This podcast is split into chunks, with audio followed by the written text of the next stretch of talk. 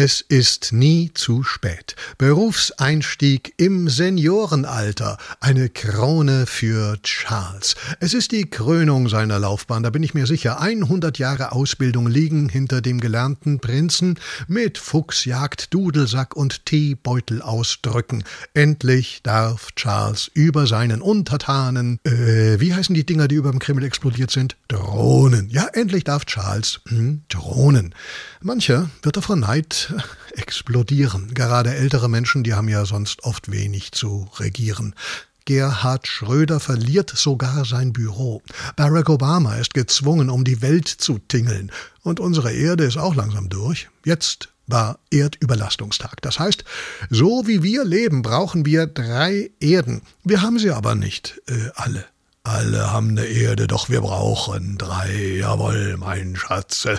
Und schuld ist das Auto. Ach komm, es gibt nicht nur die, die in Autos sitzen, es gibt auch die, die wegen Autos sitzen.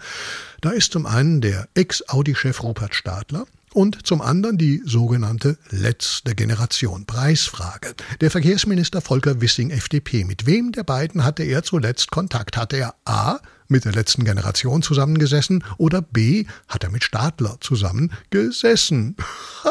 Und wen mag der Wissing wohl mehr? Ich will mich da nicht festlegen, aber möglicherweise fühlt sich Herr Wissing dem Automann Stadler näher als den Klimaklebern, zumal die ja vom Verkehrsminister ein Ende der Untätigkeit fordern. Rupert Stadler hätte so etwas nie gemacht, oder? Ob er im Knast bleibt? Spannend, wie der Abstiegskampf in der Bundesliga.